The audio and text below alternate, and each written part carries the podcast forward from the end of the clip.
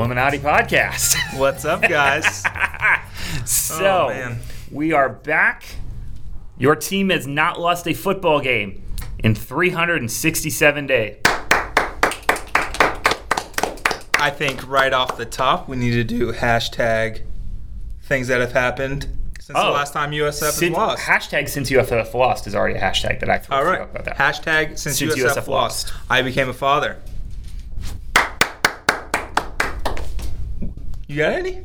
I, I wrote a bunch yesterday. Bitcoin is up like 928% That since USF lot. lost. Uh, Hillary lost since USF lost. Yep. The Cubs won the World Series and lost the NLCS since USF lost. Likewise, the Cleveland Indians blew a 3-0 lead and then also a 2-0 lead. a 3-1 lead, then a 2-0 lead since USF lost. Uh, Kevin Durant has an NBA championship. Yes, correct. Um, the Falcons blew a 28 to 3 lead in the Super Bowl. that is correct. And then and then lost again. and then lost again this year, blowing what was it, 20 point lead, 17 point lead? no, they lost to the Patriots last night. That also, but they also blew a halftime lead as well. What else do we have? Our, our friend Heathy Poop has had his ex has dated four guys and gotten engaged to the most recent since USF lost, which is our favorite, by the way. Yes, I've moved to Dunedin and then back to Tampa since USF has lost. Now, can we do one where it's things that have happened since USF hasn't scored 30 points in a game? Because that gets insane. Yeah, so that's been almost two years. 25 games. So November 14th, 2015, I want to say. is that it? Is that the I, date? the Temple game. wow, The Temple game was the f- game one of 24. wow, crazy. So, I mean, it's look. You see all this and you go, "That's all fantastic and wonderful." So why are we all upset? Why are we all? And I totally get it because you can't be up 34-7 and winning 34-28 and playing as badly as the defense did. You can't have the special teams mistakes. You can't just like you know be give up offensively and stop taking shots and try and control the clock. So we do this thing where we go a collection of games where Charlie Strong's teams have messed around with big leads. We present it without context, and the reason we present or Comment. without comment, excuse me, Some there's plenty context. of context, but plenty, no comment. But here's the thing about those games: there's eight of them. USF or USF, Charlie Strong's teams won seven of them. They won seven. They only blew one. And the one they blew hmm. was against CDOT Right. Oh God. in 2013. Oh God. No. I, we'll get to them later. Yeah. I can't. So I- I can't. uh, Charlie likes to mess around and makes things closer. He does not have Willie Taggart's "I'm gonna curb stomp you." I'm gonna stand on your throat. I'm gonna go for it uh, on Scott Frost. Up two scores already with 20 seconds left. I'm, I'm not gonna pound I'm gonna it chuck 30. it against ECU twice deep. Right. Score a touchdown, but there's a penalty, so I'm gonna do it again when I'm up 20 already. Right. Willie, what did Willie say? If they punt, if they punt, we'll punt back. But if they go for it, we're going for it too. I think that's what he said. that that's basically what he said. so yeah, that there is something to be said for closing out games and killer instinct and all of that stuff. But again, it's scary, but I haven't lost yet. As Lev- as LeVar Ball would say, never lost, Never, never lost. lost. And since they have never lost, at least Charlie hasn't here. Um, this is this is the weirdest thing I've seen. Like I've seen a lot of weird stuff at USF, but it's really weird to to find serious flaws in a team that's so good. But again, Sagarin, Sagarin schedule rating, 128. There's 130 teams in FBS, Right, and you're 128th in schedule. so Now, that, oh, that Stony Brook game is helping because Sagarin counts FCS as well. Yes, and- they're not bad. yeah. So you know, Stony Brook, shout out to them. Best team we played outside of Tulane. And then you look at the raw data, USF, I think 15th in S&P plus right now overall. Yep, they jumped. They went up three spots because Michigan and a couple other teams lost this weekend. It is a hollow, hollow 15. It, it, it, you say hollow, but then like the whole point of S&P is to like make it opponent centric. Like it factors in the fact that USF's schedule is trash. You know, it factors in, you know, it takes out if you're up 28 in the second half, I think it, it ignores all data if you're up 28 after Yeah, a there's. certain point in Uh, the game. I think Bill Bill Connolly s- said multiple times like there, there's garbage time points, and I think at some point he may need to f- put a data that back in for us. Yeah. Um, But like, I mean, but the, when you're that those, yeah, that last touchdown from Tulane, I don't care how you count it, that's not garbage time points. And no, I mean there's you know, give give Tulane credit. Jonathan Banks was fantastic. really good. and that he hurt himself in the fir- on the Yes. first drive. He he jammed his middle finger uh, his, on his throwing hand, taped it up uh, with his ring finger, then just went with the single more tape on the mid, right middle finger and still had an effective game. I mean, he was nine of 19 for over 200. I think he had 221 yards. Uh, a lot of it coming on the big 73 yard touchdown uh, pass that made it 13 7, I believe. Uh, USF will get to the extra points and field goals later.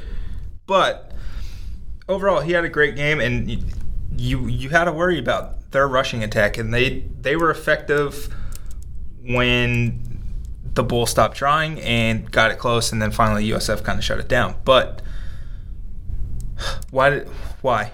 I I I was there, and I actually I went to Connor um, at halftime. And by the way, Tulane press box, like it's the it's the USF baseball press box, but with half the room. Oh my no! No, no joke. It's insane. Oh my goodness! Like they spent now the stadium's great, and you know you got the chair backs and you got the whole thing, and it's in. I mean, the area Tulane's a beautiful campus. It's in Mm-hmm. a beautiful neighborhood.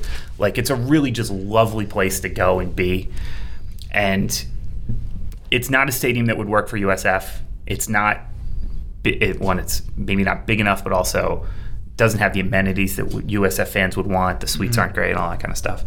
But the press box, you're li- like literally, they did not have a place for Connor. He sat in because somebody didn't show up. Like they just did not have a spot for him. They have, if you walk behind anyone with the chairs, like literally, this is the chair, and then the wall was. I mean, literally. Not even kidding. I'm making a live demonstration on a podcast right now, by the way. But like literally, it was like this. People had to walk by like There's about six inches of space I mean- in I mean- between the wall and foot, foot and a half. Foot, foot and a half. Like it was crazy. It- and and so I went to Connor because we were crawling on top of each other, and I said, um, "You had coming out of the second half. USF got the ball. I said if they if they put a TD on this drive, game's over. They put a TD on that drive, and the game was not over. and it was, I, it was tackling. It was special teams mistakes. It was conservative play offensively. It was lack of lack of execution on offense. Mhm. I think more execution than maybe aggression even. They went in the tank. They got to the 30 points. They're up 34-7. They go, we kept our streak going. And you could just see. And then uh, our buddy Joey Johnston on the sidelines, I didn't hear it uh, because I was I I was watching it.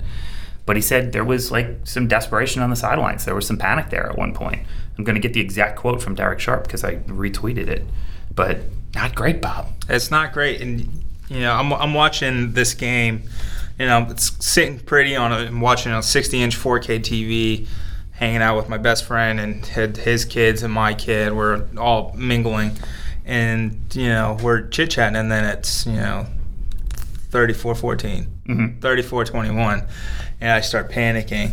And my hands get real sweaty. I'm like, okay, this game's not over with seven and a half minutes left, and we were up 24. Yes. Joey Johnston calls the mute called the mood desperate. That's really scary when you're up 34-7 to Tulane and now you're desperate to get out of there with a win. Now, to be fair, was it, I forget if it was second down or third down when they recover the onside kick and they call a play and Tice it was like a jet action, they misdirected it. Tice wide open, marched down the field, and it was just like kneel, first down, game over. Yep, Then uh, they run another play, which for no reason whatsoever, all they do was literally snap the ball and kneel, and they ran another play where theoretically you could fumble and God forbid something could happen. But like Mm-hmm. somebody needs to be in charge of that and say, there's less than two minutes left. They don't have any timeouts. Literally, if you kneel, 40 second play clock, 40 times three is 120, the game is over. Okay? And no one did that. And so they actually ran up. It just, it goes to, what are we doing? What are we What? doing? What is the process here? And you know, if you worry about process, they give you a lot to worry about process wise sometimes. and that is a concern. Hey, goodness. Did Yeah. you think when Tice got to the 10 after that beautiful play? That was actually very well done. That was Yeah, that was call. that may Great have been Sterling's best play call of the night. Great call. It was a you know the the motion jet sweep, and then they just go opposite of it, counter thirty yards, and then You could You tell they just needed the play. Yep. they called that, was, and that's the thing. It's like how many more of those does he have in the book for when they need a play? Like, are they just saving everything? You know what I mean? Because why haven't we seen that action multiple times? That would seem to be able to keep a defense back because they'd have to stay in lanes because they wouldn't be able to over pursue. Mm-hmm. So. Does he have other plays like this that we're just not seeing because we don't really need to see them because Do you believe in sandbagging or that sandbagging should happen? But the question I did have is did you think that they were going to try to punch it into the end zone? Yes. Or do you think that Willie would have done that if this was last year? I think they ran that play in hopes they score again because I I could be misremembering this, but I think they went hurry up on it.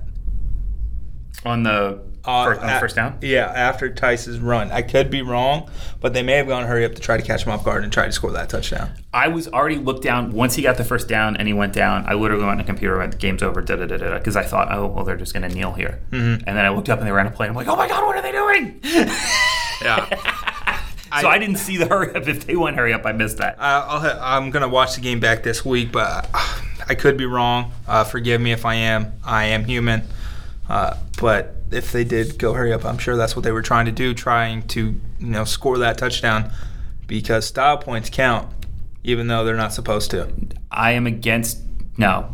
At that point, once you're once you can kneel it out, you're only up score. If you're up two scores, go ahead, go up three. But if you're up one score and you could theoretically fumble the ball and get scoop and scored or whatever, no, kneel on the clock. But if you're up two, I'm fine with it. Okay. Because, you know, that's what Willie did last year against the Knights. He, you know, was up two scores. I'm like, go ahead, punch it in. Yep. but if there's any scenario where something bad that could happen, no, can't do that. And I, I agree, style points matter, unfortunately. But here's the thing the committee's going to make that decision. Do style points matter to the committee? Are they going to be smart enough to? And and what's the point? Because there's no point because we can't make the playoff anyway. You got to run out undefeated and just and play your The other seven teams have to lose at least once, maybe twice. twice, twice. You need Bama to win out because nobody's beating them anyway. So they're one. Yep. Give them the one seed. Penn State needs to lose. I mean, there's a good chance that they can lose twice in their next like three or four games because Sure. they they have a gauntlet ahead of them. Uh, Wisconsin, they could lose. Absolutely. Uh, CDOT probably not going to lose unless we beat them. Maybe They're- SMU. SMU this weekend is going to be their toughest, or Austin Peay then SMU. Yeah, they play uh, S- uh, Austin Austin Peay, which gave uh, Cincinnati trouble. First game of the year. Oh, is that Ci- their one? yeah, Cin- Okay. that's no. Cincinnati won 26-13. Oh, I remember. That's right. I remember. I remember. Oh God, because we were all going. How many? What? How many Power Five games is this league going to win this year? And then they're in trouble in like the late third, early fourth quarter with Yeah. Austin Peay. I uh, I worry. I worry. By the way, C a little better, a little better in Cincinnati. Yep. They're a lot better. So All right, so Darius Tice, fantastic again, busted off the 45 yard touchdown run, had the 30 yard icer. Know, he goes for 141 yards in the score, averages 10.8 yards a carry. Quinton Flowers, great on the ground again, 138 yards, averages 10.6 a carry. But the most shocking or important things about Darius Tice's game was his quotes afterward. Okay, so let's let's, let's get to this. So I actually asked for Tice after the game, and the reason that I asked to speak with Tice was early in the third quarter. I went to Brian, our contact with USF football media contact, and I said, "Can I get Tice after the game?" And my thought process was, I wanted to talk about how controlling the game with the run, and I wanted to talk the middle about the middle run play that mm-hmm. everybody bitches about online. Yep. And say what is you know it it looks to a lot of our casual fans like we're just plowing the ball into the line. Can you talk about the options that come off of that play and how it's a read and all this kind of stuff? So I had this whole plan to talk to Tice about this so we could answer some of your questions. And then by the time it got to the to that point, after that game, like that's just not really the line of questioning that needs to be asked. Not even a little bit. That that's a blowout question, not a oh my god, you could have lost this if Trevon Sands and Tyree McCants don't recover those three onside kicks. Right. So it, because I, I had, but I was the guy who asked for Tyson, then I didn't even ask him the question that I was going to ask him. But his quotes I thought were interesting. Yes. So about letting up. We probably got a little comfortable. We should have kept playing hard, but at the end of the day, it's hard to win a game of college football. We're happy with the win. We'll work on the rest later. That didn't sit well with the Daily Stampede Slack channel, uh, to say the least. And you know, it's it's frustrating when you know that they know they let up. They let up, Yeah, they did, and, and they, know- seem pretty flippant about it. But And the coaches, Charlie was, you were there Yeah. Mm-hmm. last week, Cincinnati, furious. furious. I listened to the audio of Charlie this past week at Tulane. Not a Not deal. care in the world. Not a big deal. Maybe he's going the other way. Maybe it didn't work the last time, so he's trying a different tact. Am I giving too much benefit of the doubt here? Yeah, maybe he thinks, well, tough road game. So you know, we're just we're happy with the road win, Yeah, road but win. you're up 24 and you you only win 24? yeah, 30 34 7. Yeah. 27? 20 I don't know how to 34-7, you're- count. Yeah, yep, 34 7, you're up 27. 27. I don't know how to count, math. guys. I'm a journalist. All right. So yeah, I mean, look, it's it's scary, and Charlie continues to say, to his credit, we have not played our uh, a 60 minute football game yet. And so when USF fans go out there and say, well, why are we losing ground if we're winning games in the polls? Because you ain't played nobody, You ain't played nobody. and you ain't put 60 minutes together yet. And we're seven games in. Can they put 60 minutes together? Yes, That- I think they can. I, I unquestionably believing that they can put 60 minutes together. I am less optimistic Okay. than you are. Really? Yes, I. We haven't had oh, clearly we haven't had a complete game. What? Where's the switch going to happen? Where are we going? to Okay, this is the game that we're going to be complete. Where do you see on the rest of the schedule? Like we could def- definitely put it together a complete game. Ed Oliver this week is going to ruin dreams. They're going to ruin that middle run. Yes. He's going to ruin that. Jeremy Hall, Cam Ruff, and right guard William Atterbury are going to have their hands full, and it's just not going to work. They're, I think we're going to see more sweeps, screens, just something to stop Ed Oliver. Stay away from Ed Oliver. Or you read off of him. You leave him unblocked. And just do the midline? And you just do midline and read off him. Because that, that's, to me, that's the best way you defend that guy is no matter what he does, he's wrong. Don't worry about the other 10. But whatever he does, he's wrong. And if Quinton can read off him correctly, I think that might be the way to do it. Maybe. Maybe. But it was positive to see offensively when they do the hurry up runs. Mhm. I charted the game last week against Cincinnati. Right. Every single run was up the middle, up the middle, up the middle. This week, you know, I asked Charlie in the press conference last Tuesday, are there combo breakers? Is there something that you guys haven't shown yet? And he kind of you know, didn't answer my question, answered a different question type of thing. But this week we saw it. We saw there was some passes. There was an outside run. Uh, I believe they did it twice where Tyree shot out to the left and it was a quick throw to him, and then they did an outside run. So there is variety to And- that play call. And Tice scored a TD off of one. He did. And that's what they're trying to do. They're trying to confuse the defense and get them not lined up correctly, and there's a hole. And that's what happened. And Charlie said it last week in the press conference. That's what we're trying to do. And sometimes you they're not lined up right and they just fall into the tackle. Mhm. And he, he you know, he brought up an occasion against San Jose State where Kelvin Pinkney fell into a tackle because he, they they went hurry up, didn't get lined up right, ball went straight to him. It, double-edged sword on Sure. that. Last week against Cincinnati, the longest run was the 11-yard touchdown run by Tice. This week he goes for 45. Right. Can we live with that? Yeah. Are you okay with it? So, first drive of the second half was Tice for 43, Tice for 2, Marquez for 28. So, two runs. The second one was a hurry up run, I believe. Mm-hmm. And they go, And then Quinton throws a not great pass, and Marquez in man coverage. It was man coverage, so he did throw it to the right guy because it was man, and just goes, "I'm going to take this ball away because I'm better than you, Yes. and you're I'm going to the NFL and you're not." Ball. Yeah, exactly. Like we're just sitting here going, now that looked very Gulf Coast offensive. The Yep. one to Salomon, you Yes.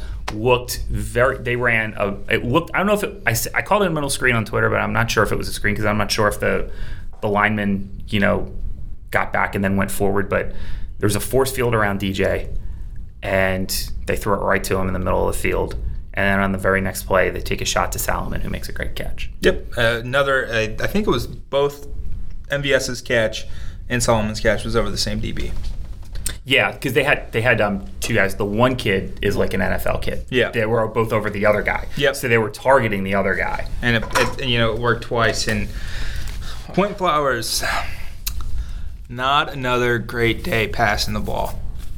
Uh, Ten of twenty-four, I was just looking for that actually. 127 yards, two touchdowns, and a oh my god, why did you throw that interception? Off a foot, wasn't it? It was. It was It, off a foot. it was. It was double covered. To it was. Uh, I think it, I believe it was to Mitchell Wilcox, and We'll get to his tough day in a little bit. Uh, and it just got hit up in the air and picked off. Yeah. And then, like, there were a couple others where everybody's always like, why don't we throw slants? Throw quick slants. There was a quick slant that Quinton threw in the red zone that got, Oh, yep. like, I mean, first of all, don't throw it. Like, just eat it or run or do so, throw it away. But he throws it, and the linebacker reads it because they read Quinton pretty well, and then knocks it right down. Could have been a pick. Should have been a pick, maybe. Mm-hmm. So, not a great day for Quinton. And for a guy that came in as a potential, we're like, let's get this guy to New York for the Heisman. His total stats this year are just, Not good. they're, I mean, they're legit. So, seven games, he's 89 for 172, 51.7% completion percentage mm-hmm. for 1,245 yards. In seven games, 1,245 yards passing.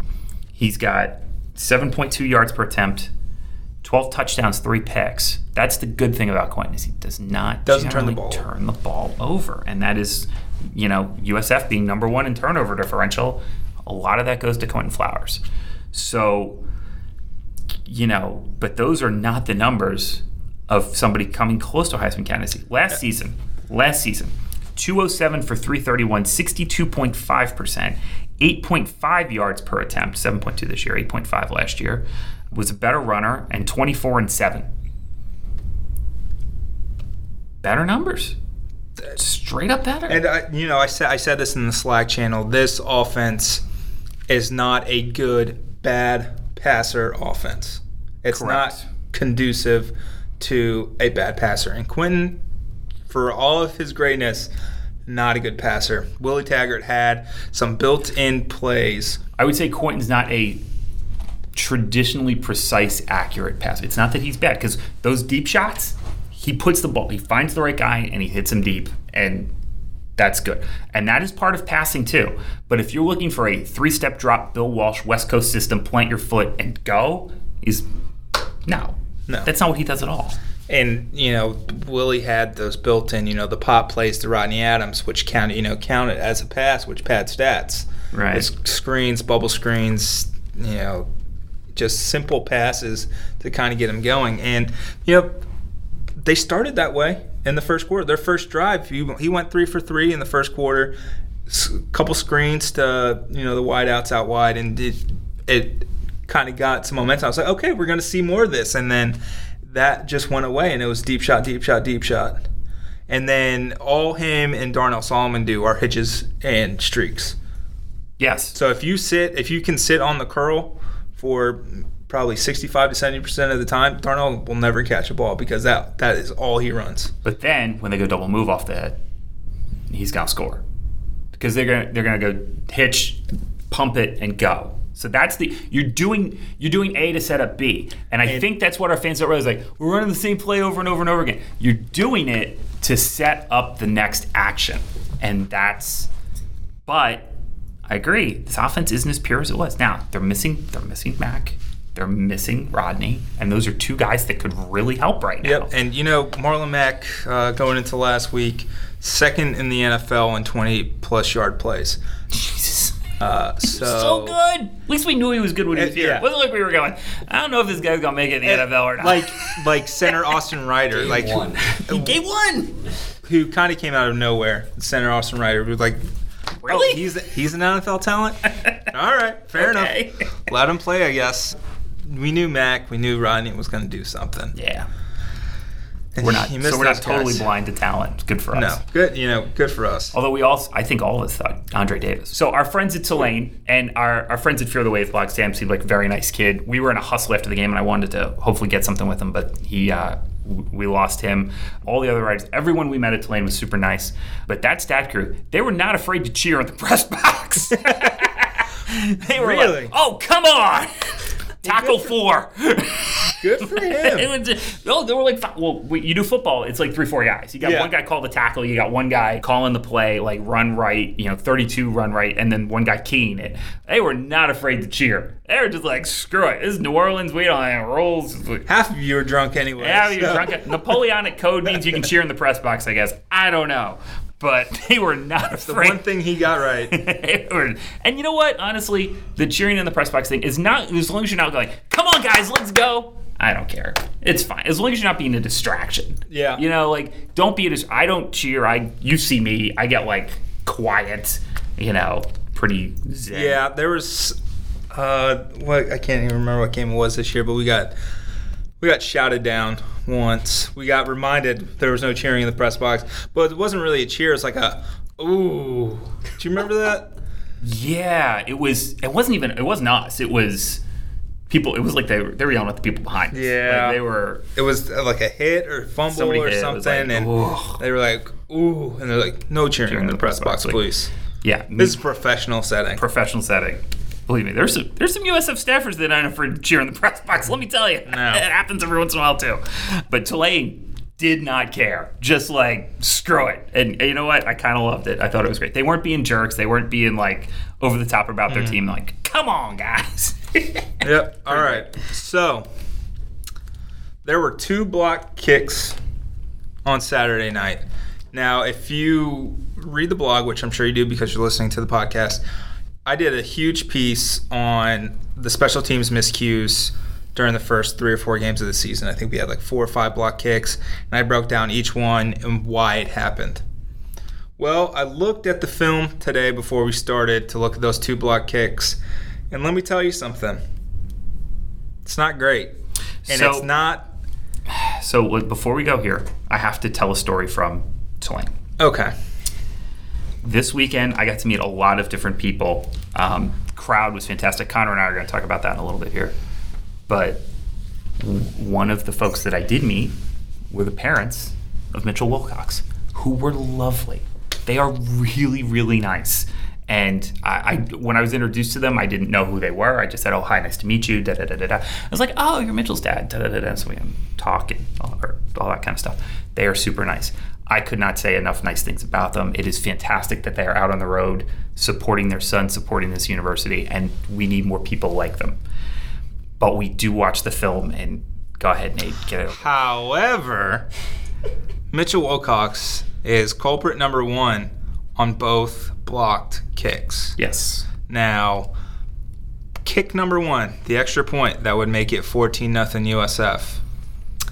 They Tulane lines up, seven guys on the right side, four on the left. Typical Overload. stuff. You do overload, try to get the mismatch. Well, they got the mismatch, and here's why.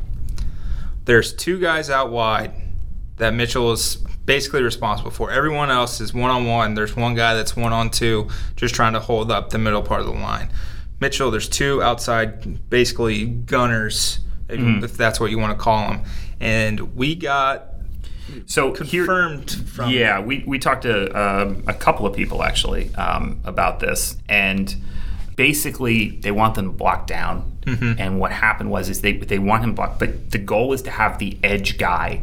You just want to force him just wide enough where he has, Has- to take an yep. extra step. Yep. And that extra step is what gives you the time with when Mm-hmm. you snap the ball seven yards and time it all correctly that the And- snap hold kick. Explain what block down is. I, I'm sure a lot of fans know, but what is blocking down? You you're try you're trying to as a line basically all go this way. I'm doing it with oh, hands. Perfect. That's a great explanation. All right, so if you were on the right side, you want to wanna block go towards the center. Right. That's what we were this looking way. for. Like you're going Collin using hand gestures, hand gestures on a podcast. Are you, want to go me? this way? they don't pay me to describe football terms. They don't. They All barely right, pay me at all. you wanna block toward the towards center. and then you right, and you want to go. You can see it with my Yeah, hand. yes. but you're also also generally you're aiming a little lower. You want to Yes. you want to aim a little lower. So his goal is to get to block down everybody, blah blah, blah and then have the edge guy have to be forced to go around, wide. stay- You block gotta- down, but stay big. You're accountable for two guys. Block down but stay big is what was described to Yeah, us. block down, stay big. But But he half blocks down, but then shoots outside to get the edge guy. And lo and behold, who blocks the kick? The guy he's really supposed to block. The guy that comes in between him and the actual guy on the line who has a better angle because he's actually closer to the ball. to the ball. So so then, then His field goal happens. then the, the you know we're not I, the missed field goal. I think he was trying to hook it in, and Nadelman he just hit it straight, didn't get the hook that he wanted. Right. Um, I can't break down kick what kickers do very well, but I know I played soccer. That guy is supposed to block that guy, and he didn't do that, so I can do that. I played soccer. I've kicked. I messed around kicking footballs. Uh, yeah, you do want to hit a draw. Like Yeah. you know, if you've got a natural draw, like I have a natural draw when I hit a soccer ball, like most right-footed people do. Mm-hmm. You want to like just sort of sweep in and have it bend a little. Yeah, but That's he- he- It he just hit it It's like in golf. If you, hit the, if you hit the, sometimes you try and hit your draw and then you just shoot it out there. Yep. it's very simple. All right, so on the 36 yard field goal attempt, it is Mitchell Wilcox again that gets turnstiles and blown up at the same time. Uh, basically the same setup. You have two guys that he's responsible for to block down, go around. But again, he takes the outside guy, and the outside guy basically runs over him like he he steamrolls him. And both guys from the outside block the kick. Basically, there there's no way that kick was going off. Now, here's where it gets interesting. There were only 10 guys on the field for Tulane during the block. Only ten guys. they only had 10 guys on the field. And if you look at the tape, and I did, I did seven or eight times before I said, guys, there's only 10 guys on the field. I counted it. Anthony counted it. Collin counted Yep. it. There's 10 Tulane Green Wave players on the field at the time of this blocked field goal. So they got they have 11 on 10 and they still got blocked. Not great, Bob. That there's, I believe, there's a player responsible on the field to make sure there's 11 guys. In punt, I know it's the punter that like because you'll see the punter Yeah, go one, two, you see three, the four, five, punter. six, seven, eight, nine, ten. right? But I recall from uh, my friend being on the field goal unit in high school, he was the guy responsible. field know- goal defense. Yes, he was the guy responsible for making sure everyone Well, they was have the- accounted for. But I, that's coaching. Co- there's someone's got to notice That you only got 10 on the field. that you only got ten on the field. Come on, Tulane. Now, On they have either a lot- side, USF has to notice. Wait, Tulane only has ten guys on the field. Maybe we should change our blocking a little. a And bit. remember, there's the launch pad too. So every sideline you'll see in college football has a launch pad, which is it's a, it's a basically it's a carpet and it's got ten dots on it. Okay, one, two, three, four, five, six, seven, eight, nine, ten, and it's only got ten on it because punter makes eleven, kicker makes eleven, and so those guys are supposed to be on their dots so that if they call kick team, you run out there right away and you know how many guys you got. At, so Tulane only had ten, Still and they got- still blocked the kick. Goodness gracious. So it it's another special teams miscue for a team that is now seven weeks into the season. First week you go, you know, it's San Jose, they have special teams disasters, and you go, all right, Okay. well, clean it up. You know, it's fine. You're better. Second week, to you're uh, okay, maybe, and then Illinois, you're like, okay, Oh. this is a problem. Here. now we have an issue, and We've now got an issue, and then it doesn't crop up again. It doesn't crop up for four games. and then week seven. What's up, guys? I'm back. Yeah. I'm here to ruin everything for you. Now, what about the theory of they saw something on tape and they went, well, we're going to target Mitch. We're gonna go after him and, and kick, and we'll be like, we're gonna It could be, and the coaches, the USF coaches, should be aware of it. sure. That their guy, their you know their stand-up guy's not doing the job. Get someone else in there. So I I don't know how that works. I don't know who else they have in personnel because that's a weird spot because you have to you got to block two guys. You got to be physical and mobile. The other thing is is that if bobbled snap, high snap, whatever, you know, ball go crazy. He's you want a tight end out there because you want somebody who can catch the ball because they're he's going to like release downfield and he's Yep. going to be the option. So you're going to have your your holder You want rolling you want right. a fire guy that's kind of quick and has yeah, some hands. and somebody. So you want to roll right, and so Mitch is on that right side, and he's just going to go out in the pattern and try and catch something and still make a play out. is large adult punter lefty or righty when he throws? That's a really good question. Because Mitch is on the right side, Elkanah Dillon's on the left. Ooh. Oh. You know what? That's a good question for Presser tomorrow. Is large adult punter a lefty one? Because he, had, by the way, that 61 yarder from him, Boomer. bomb, and like literally with his heels, like you know, inches from from a safety, and in a spot And I think it could have rolled a little bit more. I think someone They touched up. it too soon, yeah. they picked it up. Yeah, I think it could have rolled a little bit more. he but like just a great spot and a great kick and, and when Tulane was playing field position I mean the, the Abraham INT does not get a touchback No, he was de- he was definitely down before the end zone. I couldn't see it so He was he was down at the one or two yard line, wherever they marked him. Yeah. That's where he was down. so the refs the refs missed a few I'm glad to hear they didn't miss that one that op- there was an OPI I forget who was on early in the game oh it was just I mean both guys were grabbing but it was clearly OPI when the ball got there and they called DPI and I'm like I, it's just atrocious. And then there Yeah, was another the- one. I saw Antoine in the slot running, and it was one you wouldn't have seen on TV because it was probably about eight, ten yards downfield. But Jersey, I'm, I'm pulling Nate's shirt right now, literally like this handful of Jersey coming all the way down the field mm-hmm. and call it. So Yep, and there was there was I guess an illegal block in the back by Darnell Salomon on a jet sweep. good call. No, Okay. I thought he got him from the side. Okay. Like, because that was, and that was the one where Quinton threw a block, where we're like, Yes, yes, Yo! it was a play. It was a play. That was that play where Quinton clocked a guy. Like, throws that block, springs there, like, them, Go. and they call it back on a legal block in the back, which uh, dicey at best. Okay. But uh, D'Angelo Antoine actually had some jersey. Oh, really? Yeah, yeah, I was like, well, I mean, if it wasn't going to be that, it was definitely going to be this. Okay. But the officials were dreadful. So they also had hot mics. Could you hear the hot mics at home? Sometimes. Okay, because in the press box we could like they would go on for a decent amount of time, and at one point I forget the official's name. I should know this, but he's running like during he goes timeout, and he's like running. He's about to go talk to his crew, and we were like. And all of us in the press box are like, this is like the third or fourth hot mic at this point. Mm-hmm. And we're all like, oh, he's going to talk to his crew, and the entire stadium's going to hear every word that he's saying about everything that's happening around him and it's going to be a great moment in football history and he got there and as soon as he got there like somebody told him and he turned his mic i was like damn it Yeah, the, the, the facial expressions the ref was making throughout the game, he was very frustrated with his crew. You could visibly, there was a uh, pass interference on the far side of the field, and he was trying to make the call, and you could just see him just clench his jaw because he was like, What's the number? What is the number? And it took about 45 seconds for them to Oh, get the number. It's, that seems to be a reoccurring theme. Special teams miscues and terrible officials. yeah that's that's been consistent this season not a lot of consistency with usf football in a lot of ways but a lot of consistency there All right, does that wrap up Tulane? we should do uh, connor where's connor all right so connor um, I found out at the last minute that I could make this trip. I actually really couldn't, and I did it anyway because I'm irresponsible. Um, I just, it's gonna be fine. I just had to move some stuff around. Anyway, so you picked me up at my house.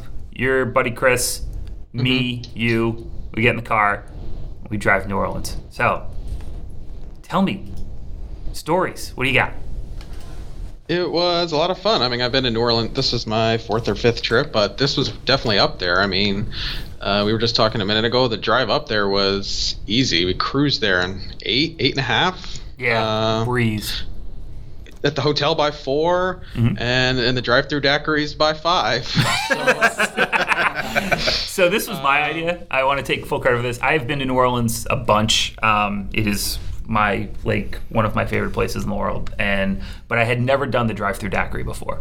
And so I had always read about them. And since Connor's Hotel was in Metairie, I was down on Canal with a bunch of other people, but Connor's was up there. So since you're in Metairie, it's kind of the suburbs. That's where they have all the drive-through daiquiri shops. So we got our Uber driver to drive us through. He barely That's spoke any awesome. English too. Yeah. Oh, he was great. Our driver was great. Yeah, it was awesome. So we go. I order a raspberry margarita, very sweet, very sweet, delicious, but sweet. But Connor won because he got that. What did you get? It was a mint chocolate. Mint chocolate chip. Oh my god. Yeah, that sounds delightful. It was amazing. We're It like, was amazing. like literally, you go drive through daiquiri. It's in a white 32 ounce cup, and it's just frozen. And you go, oh, this is gonna be what? And you drink it. It's so good. Like, Ugh. holy mackerel. Man. So At first, it was a like a mint chocolate chip milkshake, but then I started, you know, feel tasting the other ingredients and uh, could only make it. I don't. I think I drank more than half of it. It was delicious. I finished mine. I don't know what you did. well, because you're an alcoholic. yes. So I, So I that. survived. I survived Skip Holtz. yeah. I think, Yeah, we- if, we I think you into should the- probably send. Uh, Alumni association with uh, the, the party that they were having at the House of Blues. Right, so we walk- walked in with it. So we walk in to the House of Blues port parties in a courtyard, and we just we have our go cups from the Uber, and like literally we're like, oh, we're probably gonna have to pitch these, and the guy just sort of like waved at us as we walked right in with our go cups, and we're like, okay, Fine. for us. Um, so we get in there. I've seen people I haven't seen in 10 years. It's packed, really good atmosphere. We got the DJ to say um, somebody somebody else told the DJ to say Amari Jackson did not push off. and I got him to say it like over the microphone, which was great. And then I went back to the DJ and I'm like, put that on tape. so I put that on tape and tweeted it out. Um, Connor, you saw like packed, really good event. Oh really yeah, good job could barely them. get around. Yeah, they had food. Apparently, the food went away in like 20 minutes. It minutes. was like a little courtyard. It was a cool little setting, uh, but yeah, it was packed. And then they were telling us, um, you know, about the the tailgate uh, for the game, and that was sold out. There was like 400 people there. Yeah, I went to the ta- tailgate? yeah I went to the tailgate for the game too, but um, we'll get to that. We'll get to that. Me running back and forth from the tailgate to the stadium. That was the Yeah. So then we go we go to the volleyball game, and then everyone else like I had a plan like let's all meet here, let's all go there, and kind of what happened was is people really honest to God got so drunk at the at the alumni event by at, which was from five to seven. And by the way, at seven oh one. Everybody got. out. There was no lingering. They cleared that courtyard like it was a stadium after the final whistle, man. They're just like, everybody out. So everybody had such a good time that they really just had a few too many beverages. So Connor, me, uh, my buddy Matt, who else was with us? We saw Joey Knight when we got there. Yeah, we did. Mike, Mike and John were there, a couple other guys. But we go, we watch the volleyball team. We show up late because the Uber took forever to get down where we were from the House of Blues. I'm still, we're feeling pretty good at this point. I think it's fair to say. We've we had a few. Uh, Collin made his presence known in that very small gym. Let's just say that. so I get to the gym, I have a few. I walk in, like I think we had, ju- I think we saw like the very end of the first set, like, and we won, and then we got there. Knights there, uh, a few other people. That gym, like, can you imagine? I've been there for basketball, Connor. Can you imagine like to go to the game? You actually walk across the floor to get to your seat. Uh, yeah, I can't imagine playing basketball in there. yeah, it's great. Volleyball is nice, but Oh, it's perfect. Um, and of course, it's in like Tulane's campus, which is all pretty and beautiful and like that. So, so we go, they win. At one point, the ball falls to me. And Oh, can I please tell this story? okay, go ahead. We're sitting at this point. We moved right behind, you know, Yeah, after the break, we moved to behind the bench. right behind the US bench. US First row behind the bench, and a ball comes, a volleyball comes flying to the stands. No, know, Collin grabs it, no big deal. Nobody's, nobody's asking for it or anything. So he sits with it for like a couple minutes.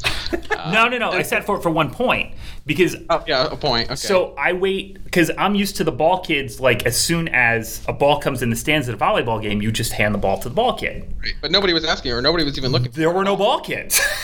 exactly. So, you You were know, the ball boy? I, it gets back. the team goes back out there, and Courtney Draper, the head coach of the volleyball team, uh, she's standing out. She's yelling to one of the players. And Collin, he chucks the ball and hits her square in the head. Square in the head. she never saw it coming. Just totally. I mean, Oh, poor Courtney. Direct headshot. I yeah, And I, she I had no idea who it was at the time until after the game, and she said, uh, you know, who was that? who who, who was that? explicitive uh, that, that, uh, hit the, me in the head with the ball, Me in the and that would that would be me. Uh, so yeah, so she was like, no, I volleyball. Like our girl was going back to serve. I don't know who this, or, and then I was like, oh, I'm just gonna lob it to the back corner, so that way I will know the ball went to the right spot, and I'm not gonna like, you know, because you get three balls in a match and you have to use them. So I'm gonna lob it, and as I go to lob it, one, I've had a few, and two, Courtney just starts. Wa- she just walks right in my line, just walks like a golfer, like just steps oh. right on your putt and walks Oh right in. Oh my and here it- put your head like. and so I do the thing where I just like you're instantly get really quiet and just like sit there and whatever. I know one of the players saw it because I looked over and they were all, and Clara was like laughing. I, I know she saw it, which was pretty funny. But yeah, I felt terrible. And then after the match, she's like, "Who hit me with that?" with?" I was like, "Yeah, that was me." Oh my God, Collin. so it was pretty bad.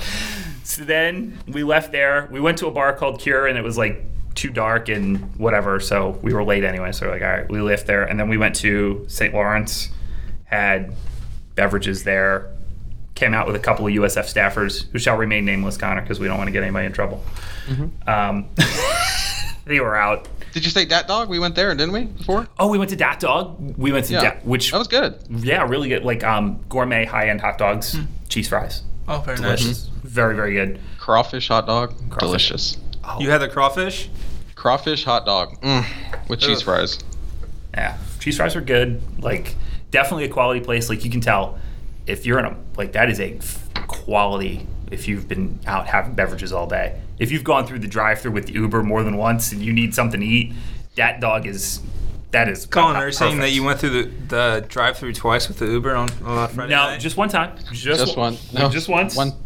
Plenty. I had never done it before. I'd been to New Orleans. I've tried every kind of cocktail in New Orleans multiple times, but I had never actually done the drive-through. I was so excited. So um, we did that. We were out. Where do we go from there? Did we just? Oh, that's right. And we went to we went to Pat O'Brien's like a bunch of tourists for like a little bit, and then we left. Saint, yeah. It was like we were gonna go Bourbon somewhere Street else. out of control We couldn't- construction. Cell phone coverage was really bad. Like everybody was just hammered. Everybody got so hammered so early that like they just got too drunk and everybody went back to their rooms. And th- the thing about New Orleans is, is if you're staying anywhere, it's all walkable. So people just get absolutely smashed and then wander back to their hotel rooms and then they all text me at like four o'clock in the morning just saw this lol. You know what i mean? Or want me to meet you back out there? right and so that's just kind of how new orleans is. So that trying to get people all on the same page was an absolute disaster and that was you know because the alumni association did such a good job that's why we did a bad job. So good job on them. Saturday before the game I went to Cochon Butcher with uh, Connor. Connor and I were separated now because he's in Metairie. I go to Cochon Butcher for lunch, which is like one of my favorite restaurants in the world. It's fantastic. It's a sandwich joint. It's fantastic. It's amazing. I got to go with a few friends. Connor, where'd you go? What'd you guys do? Saturday, we went to this awesome sports bar, Cooter Browns, right by Tulane, and the whole place was um, a bunch of USF guys, and we were all watching the UCF Navy game. But like, it was an oyster bar and sports bar mix, tons of TVs. It was really cool. I'm trying to think where we went before it. We went somewhere before that. Uh, but then yeah, then we just walked over to the game. It was like a five minute walk. So Yeah, I mean, and so I actually I didn't even see Connor just till right before kickoff, and then um, I got we got over to campus at like three three thirty for the for the USF homecoming thing. I just wanted to take pictures. I actually went there, then went back to the stadium, dropped off my bag and everything, then went back to the tailgate homecoming thing. There has been some consternation in the past about the USF homecoming um, or not homecoming but alumni association events at travel games and all that kind of stuff and whether or not it's worth it and blah blah blah blah blah. They freaking crushed it. The two that i've been to this year san jose and new orleans they did a fantastic job. I think tickets were 20 bucks. It came with all the food. It was cash bar but it's it comes with all your food they bring the entertainment they've got a tent out there if god forbid the weather turns DJ, whole thing. They give you a T-shirt. You everybody got T-shirts. Just they've really stepped up on those events for road games, and so I want to give them a hell of a lot of credit because that has been a point of contention for a lot of USF fans that travel. Is that the alumni association events were overpriced? They weren't that good. people didn't want to be there. People were just all going out and doing their own thing, and I totally understand why. But f- for the two that I went to this year, just a hell of a hell of a job. And so, if you were on the fence, or if you were one of those people like me who didn't go to those events because you thought they were stupid, go back because they've done a really great job of cleaning that up and getting it right. So. Um, I saw people at that tailgate I haven't seen in forever and a day. It was a really nice mix of like generations and and you know Bulls fans from all over. It wasn't just Tampa people either. Like people were coming from all over the South. People came from you know everywhere. Ryan came from Atlanta. You know what I mean? Like people were just mm-hmm. coming from all over the place to go to that game. Really, really good job. All week, everywhere we went, French Quarter, if you had a shirt, go Bulls. You know, people in USF stuff all over the place. So great. Like USF finally went to a road game and like invaded for the first time in a long time. It was Good. really fun. Yeah. Really good job. So we go to the game. Connor, is that the worst press box you've ever been in? Uh, not even close. What? Horrendous. That was the worst one. That's Oh, not- yeah, yeah. It was the worst. yeah. uh, and I wasn't feeling great. And let's just say there was a eight per the, the line to the bathroom was eight people deep. It was a one, maybe TMI, but it, it was. Uh, I wasn't feeling great, and that wasn't the best place for. Uh, I mean, it was a one person, and was, the line was out the door, out the literally out the door of the press box because that's how small it is. So, um, but yeah. Yeah. it was horrible. It was cramped. We uh, there was I didn't see a, a replay TV. Did you? Uh, yeah, there was one. There were there was a replay TV. It was it was weird. We weren't like- sitting next to each other. Collin and I were not. Yeah, it was like there was an in-house feed. Yeah, we weren't sitting next to each other. Connor had to like squat because they did, I guess they didn't have a spot for him. Um, Yeah, it was awful. they like we you see the outside of the stadium and go, wow, this is really like the perfect size for USF and all that stuff. But all those little amenity type things, a USF stadium's going to have to learn from things like the literally the press box. Your your back is. We're tri- you can't move once you sit down because then you're going to be banging into every single person until you get out there. It was crazy. Like, so really, I don't know if they did it on the One of the closest I've seen to the field, though. I'll give them Yeah. that. I mean, it was right there. Yeah, closest I've been. I think the it's the closest I've been. The close uh, second would be uh, Syracuse. Is kind of like that too, where you're like on that lower level, which is it's nice for when you're watching the game. That's for sure. So then we leave there. We meet up with Ryan. We finally get our stuff done. We do our video. Then we meet at, we meet at Ryan at a place called Lucy's and his friends, which was that's a great bar. Like if you just mm-hmm. want to go pound a few, like and stand on a balcony and you not be in the French Quarter necessarily, fantastic bar. A lot of dancing. A lot of dancing. I did not by us, mind you. No. No, I'm old. I can't do that. You'll anymore. sing. You'll sing at a karaoke bar, but Yes. you won't dance. Whoa, we need to do TDS karaoke. You, sir, need to be remember reminded that there is a version of Baby Got Back, right? No, I'm classier than that. it was thong song. Oh, it was the thong song. That's right. yes. When we were in Birmingham, there's a. Ugh. I still have the video. I still have your video, so Yeah. don't tempt me, buddy. We got each other's. oh, but mine. At least I'm with cool people when I do mine. I'm not standing on stage alone doing it. Yeah, You, I have the confidence to sing the thong song. Sisqo's "The Thong Song" and absolutely crush it. Whereas I was there with uh, two friends of ours on stage. That uh, yeah, good times. So yeah, Lucy's was fun. That's just it seemed to me like wow, this would be a really great bar if you just wanted to get out of places and like go do New Orleans things in a non-New Orleans place. Did Ryan dance? oh yeah, well he brought one of his female friends, so he had somebody to dance with. Oh, So they were Which, by the way, her female, that was her first ever college football game. yeah, like oh, well, Emory grad. her. Emory grad well, yeah, makes sense, Yeah. yep. She's from California, though. And I was like, she's like, we don't have college football there. I was like, oh, yeah, you do, but okay. You do. You might not know, but you do. So um, Like, where do you have to be in California to be like, "Mm, we don't have college football? Uh, anywhere inland, anywhere inland, literally anywhere not on a coast. Yeah. Anyway, so we did that, and then yesterday, or you, I guess I went. Oh, we got pizza afterwards, and then we came back. We went back to the hotel, and then yesterday morning we met at Mother's, like a bunch of tourists, uh, Yeah. for lunch. You guys ate Mother's. I I'd been there before, and I got there late, so I didn't eat. Um, but it's delicious, though. It's good. Oh, yeah, can barely get in. So, Yeah, I mean, out the door. Line is down the sidewalk. Yeah. Um, they only, they let like big groups of people in at, at one time. Um, but geez, after that drive, whew, So then we start driving back, and I'll let you tell the story from here, Connor, because you were the one who had to suffer through it. I basically slept in the back of the car like a jerk. Oh, we saw. Oh yeah, I put that picture in the Slack channel, but it was I mean it was like driving through the remnants of a hurricane. It was just the, what was that? What's that small city right outside Louisiana? The first city you get to. Uh, Mobile? no, it's in Louis. That we stopped there at the Purple Cow or whatever it was. Oh yeah. Slidell, Slidell, Slidell. Slidell. Slide yeah. From there to mm, God, past Tallahassee, no break in the rain, none. I mean, You we're talking drive five hours of straight pouring down rain. We saw multiple accidents. Ugh, awful. Mobile, Alabama took us an hour to get through that stupid tunnel, and oh, I mean, it was it was brutal. yeah. Stop and, and go the whole time. and God bless Connor for doing it because like that was you know craziness. Twelve thirty, we got home. something like it? that. Something absolutely ridiculous. Like insane that it took that long. We had mm-hmm. we then we had to loop around in Gainesville because they had the, yeah. the the road cut off in Gainesville. So it's just terrible. Just the worst like drive back ever. But we did stop at Whataburger, which is Nate's favorite place in the world. I'm flicking calling off right now. All right. and so we took pictures of the Whataburger and sent them to Nate. the last time, I, like, so we went to Birmingham. We got Whataburger. Yeah. We did the Facebook Live from Whataburger. That's right. Yeah.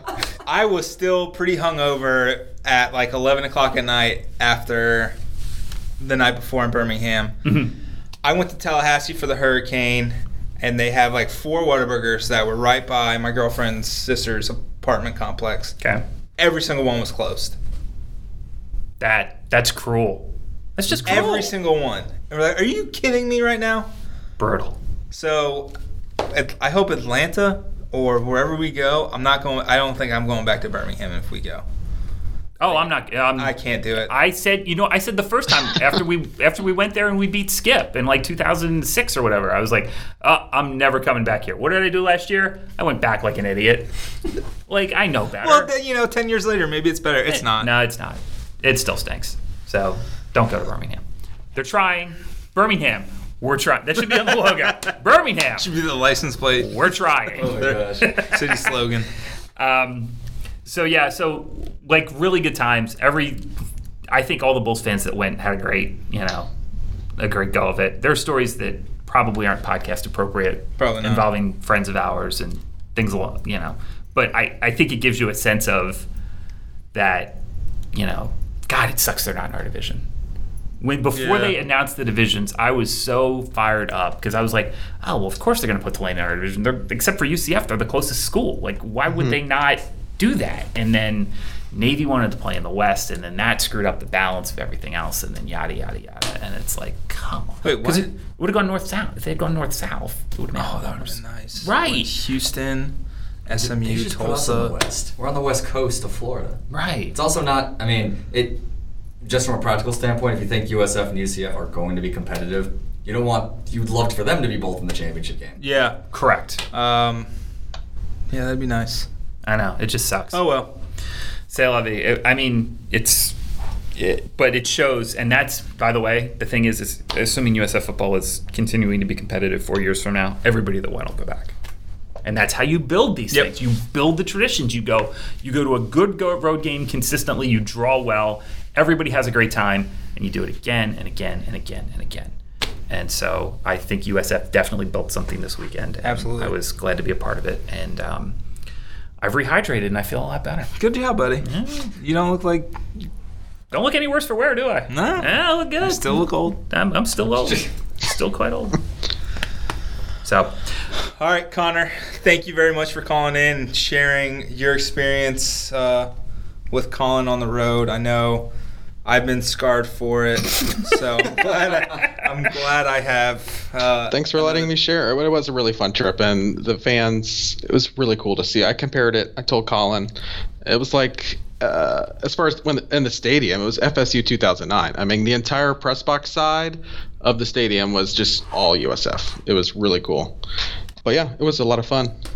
and the fan, and you could hear it. Like, I mean, I think the the house mics, from what I could tell from people who were watching on TV, It was, I mean, it was Yeah, 50, you could 50 definitely hear it. 50-50 crowd. You know, maybe For maybe sure. even a little more USF, like just a noise. And like y- you know, our marketing push paid off for Cincy, and then Tulane they went all out for this game. Hey, guess and what? Don't lose, don't lose to, uh, don't lose to Butch. Yeah, pause That up, probably baby. hurt them. And you get paused up. How, how many seats did they lose because pause up got them? Six thousand. Maybe. I don't know. They announced 18. I'll take the under. so, all right. All thanks, right, Connor. thanks, thanks buddy. buddy. All right. See you guys. Yeah. Okay, let's get to your Twitter and Facebook questions. A lot of people ask questions, so hopefully we can give you decent enough answers because you know sometimes we're kind of bad at our jobs. Kind of. Kind of. My goodness. All right, let's start off on Twitter from T Hay at D Titch Teich 16. Okay. If USF undefeated goes into the Tin Stadium and beats an undefeated Central Florida team on their turf, how crushed would CDOT be? I mean, they'll be as devastated as we are. Yeah. I mean, they're, they're gonna. It's Shitty gonna. question. Move next. There is no.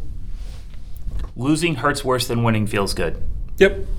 Uh, that game is going to be w- the worst day, one of the worst days in program history for the loser. Like, no question. It's a top five worst day in program history for whoever loses that game. For the winner, and I have a whole thing about um, CDOT's quote, four conference titles, end quote, which is the number I question. But we'll, we'll discuss that later. Uh, I, yeah, it's going to, if both teams go into that game undefeated, the the consequences are almost too big. It's almost too much. Mm-hmm. Yeah, it's bad. It's real bad. All right. Uh, this is from Paul Coley at Paul Coley. hmm Houston has underperformed. What happened? And then he, there's there's a two-parter. So, do you want to answer this part first? They turn the ball over a lot. Yeah, Potsma turns the ball over. Postma. Why do you Po- keep calling him Postma? Potsma. Postma? Yeah, I think it's Postma. Post mom. It's Postma. Post Postma. Yeah. Postma. Yeah. Okay. The Postma always rings twice. When he threw the touch, when he threw the two INTs, I put on Twitter. The Postma always rings twice because I was funny. Okay. That's good. That's good for you. Wasn't good for him. But great Wasn't good for him. It's good for. so just underperforming offense, and it, you know we'll get to that in the other podcast. yeah. Oh yeah, there's two podcasts. Oh, there's two podcasts. All right. Also, how did poor performing Tulane pass offense find so much success success against a USF defense? Guys like Javon Thomas, or Javon Thomas getting trucked on runs where he's got the guy wrapped up and the guy just bounced off him and goes. Yeah, By the I- way, Hill, and give credit Hilliard credit. The guy's a stud. Like, Yep. Stud. So I think it's missed assignments were a big part of it. You know, they had the quick slant that went for you know 73 yards. two missed tackles. Yep. Uh, they had the rollout right. Uh, Where wheel Banks route. cuts it back and then does 900 things and then they call it back. Yeah, penalty. but the the Hilliard touchdown catch on the wheel route. Mm-hmm. Nico Sawtelle blows his assignment. He jogs after Hilliard. He get, he gets completely faked out by the rollout right, and that's what happens. You know, Banks was he was you know nine of 19 for 221 yards. 73 came on one play. There was a, a 38 yarder. So I mean that's more than almost half your passing total on two passes. So what it was bad. Could have been worse, Mhm. but it wasn't. Yeah, it could. have I mean, it wasn't. They they they won. They won. They haven't lost in 367 days. They have the nation's longest winning streak. But process. It felt like it might be unrelated because Tulane is a true triple option, but it definitely reminded me of Navy last year, where it seemed like all of a sudden they go pass happy because they're so far behind and your game plan doesn't really dictate for that. I don't feel like this staff that would have happened. I'm not entirely sure. Well, Raymond Woodie would never. He didn't adjust. Yeah. and I think uh, Coach BJ can adjust, and he got the stops when they needed them. And during the AAC teleconference today, Charlie Strong was asked about the tackling in the fourth quarter, and was it because the players were tired, and is that concerning? And this was his quote: "Quote, that's not a concern at all. They're not tired. You just go make the tackle. It had nothing to do with being tired." End quote. All right, so it's not conditioning. He says it's not conditioning. I, I this team seems in fine shape to me. I think they've just got. I think they were just mentally tired and like just sort of checked out mm-hmm. mentally, much more than physically. I don't think physically. That's the issue. I think this was a, a mental. Hey guys, we got this. And remember, we I- I say this like it feels like I'm saying this every week right now. We're dealing with 18 to 22 year old kids. Okay, these are not professional athletes that are, you know, these are kids. They have dates. They have classes. They have pizza runs they are worried about. They have, you know, they're they're all in on what, what's the hip new show for the kids these days? What, what are they all on? Man, I'd like to watch uh, Big Mouth. Big Mouth? Um, yeah, uh, I saw Tyree McCants watches that show. Oh, really? Yeah, it's hilarious. Nick seen- Nick Kroll. Oh, okay. Oh, he's John funny. Mulaney. It's on Netflix. It, binge watched ten. Oh, it's episodes. animated. Yes. Yeah, I haven't seen it. Oh, it is. It's so funny. Not family friendly. Do not watch it with your kids. Even though it's animated. Oh dear lord, it. Oh, South Park is G-rated compared to this one, honestly. Whew. I was gonna say Rick and Morty, but you know, I guess some kids may or may not. There we go. Oh. All right. Oh, Rick and Morty. That know was the one I was trying to think of. I think don't that's the why. one with the the Szechuan sauce. Yeah. I haven't, All right. I haven't gotten to that one yet either. So this next question is from Bradley Baldus at Ocala Bowl. Mm-hmm. Each week, something doesn't click. More notably, offense and special teams. In your opinions, what's holding the USF back from putting it all together? That is the sixty-four thousand dollar question. I don't know if we have an answer. I think hopefully. Here's the thing. I don't want them peaking right now either. I don't want them playing their best football right now. I'd rather they be playing their best football in a month. But when you peak, I don't know how much of that's in the control of your team and everything. Yeah, that. I would say what's holding them back? Coaching, Really believe that. coaching, Okay. special teams, hundred percent. Special teams, I agree. Hundred percent. All like all teams, of those yeah. blocks. I mean, they're they're mental miscues that the coaching staff should know already to fix it. Special teams for sure. Do you- I? You're probably more on the Sterling Gilbert holds a ton of accountability here than I am. I'm more willing to lay off some of this blame at other feet as well.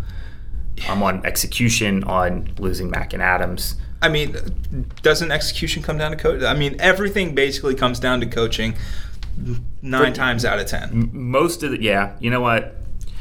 I've always been of the opinion that in college sports you hold the coaches accountable. That's the number one.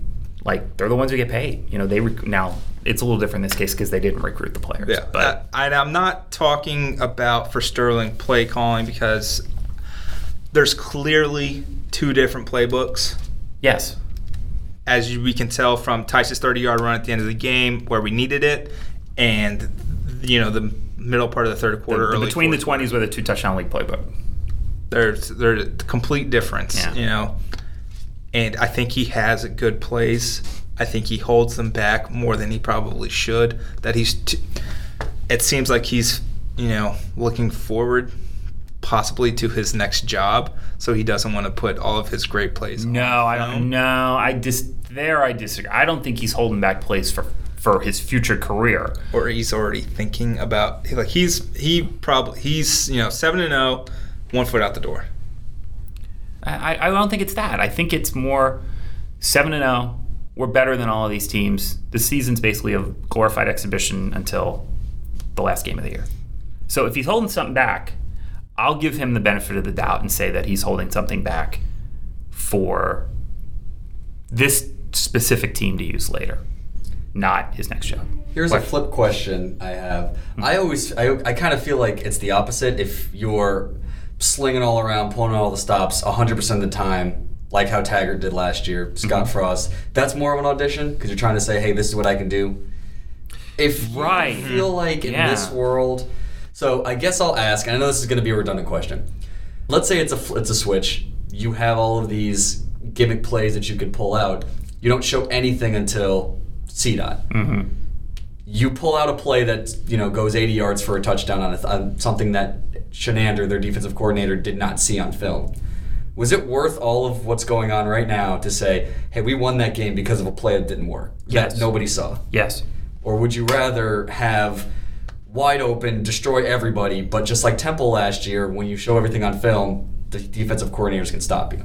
I guess that's the question. I think it's worth it to save it for the big moment, especially this season. There would be other seasons where I'd say just you know play, do you, do what you do, be yourselves, blah blah blah. But if you if there was ever a season in the history of college football where you would sandbag, it is this season. Fair? Yep.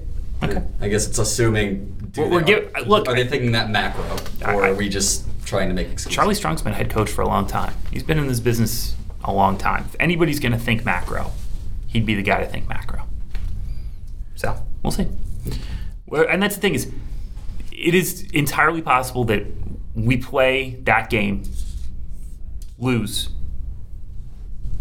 This coaching staff never coaches another game at USF, or at least Charlie doesn't. The- assistants would likely hang around and probably coach, you know, any bowl game or whatever. But it, that's not in uh, that's not a crazy scenario. So we're all just sort of guessing here until the bright lights, until it really matters, because it hasn't mattered yet. All right, what else you got? This is from Patrick Zarita. Seemed admin was on board for homecoming. Is there a culture change, or will next season repeat sins of past? Ask TDS sidebar. Is Harlan gone soon?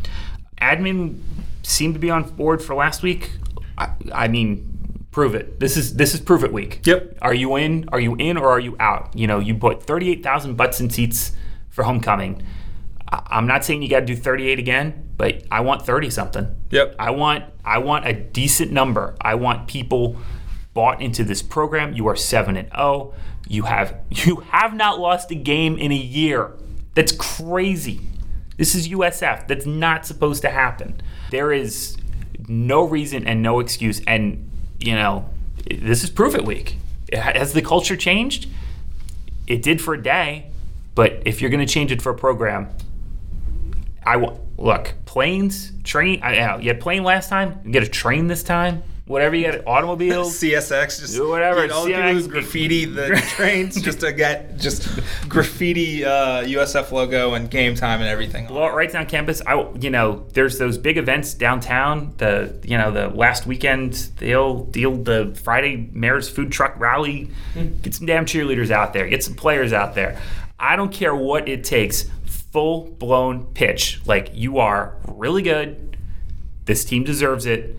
If you're trying to change a culture, it starts from the top. It starts the accountability starts at the top of the university. It would almost be like, let's say some member of the TDS staff worked for a university department that was having, I don't know, some sort of event during the football game this weekend. Yep. Really? College of Arts? Little Shop of Horrors? Really? During the football game? No What? comment. Super bright red right now. Super bright red. Oh He's so man, mad. he's, Oh, he man. he can't say a word. but that to Anthony, You're you know, not the only problem. You have earphones on, but your your muffs this one. Okay, it's not Anthony's fault. Obviously, he dies, believes green dies football like the rest of us. But the fact that the university allows that to happen. Look, you can have a musical, you know, whenever. Move the days around, move the times around. I, I Do it. understand it's difficult when when ESPN doesn't give you the game time. I understand that makes things more of a challenge, especially in the middle of the day, four o'clock. You know, it's gonna be a three forty-five kick. That can be challenging for other things to schedule. Just block. There's seven home games. Block them out. Top down from the university, top down. Take those seven games and and make them a priority. It, it has to be. You're not going to change a culture until that happens. not at all. So we'll see. This is prove it week. And not even just to the administration. It's prove it to the fans that came out regardless. Yeah. You if you guys want this program to be Florida State or Florida that you guys keep comparing it to, even though you don't say it publicly or you say it out loud, in your mind you're like, well, they're not Florida State, they're not Florida. Why? Yeah, why we am I? beat sh- both of them right now. Why? Why would I show up? Why am I doing this? Why am I spending my time here? It's because it's a better product right now. Come out. Represent. Show love. Be there. Thank you for listening to the Bulluminati podcast. We got two, two, two episodes up this week. Uh, we'll do a little bit more if we can. But thank you for reading. And this has been like, look, man, this has been a fun season. It's been a fun season, yet we're nauseous. So let's keep let's keep the fun slash nausea going. One more week. Hope hope to see everybody at RJ on Saturday. Go Bulls. Go Bulls. Go Bulls.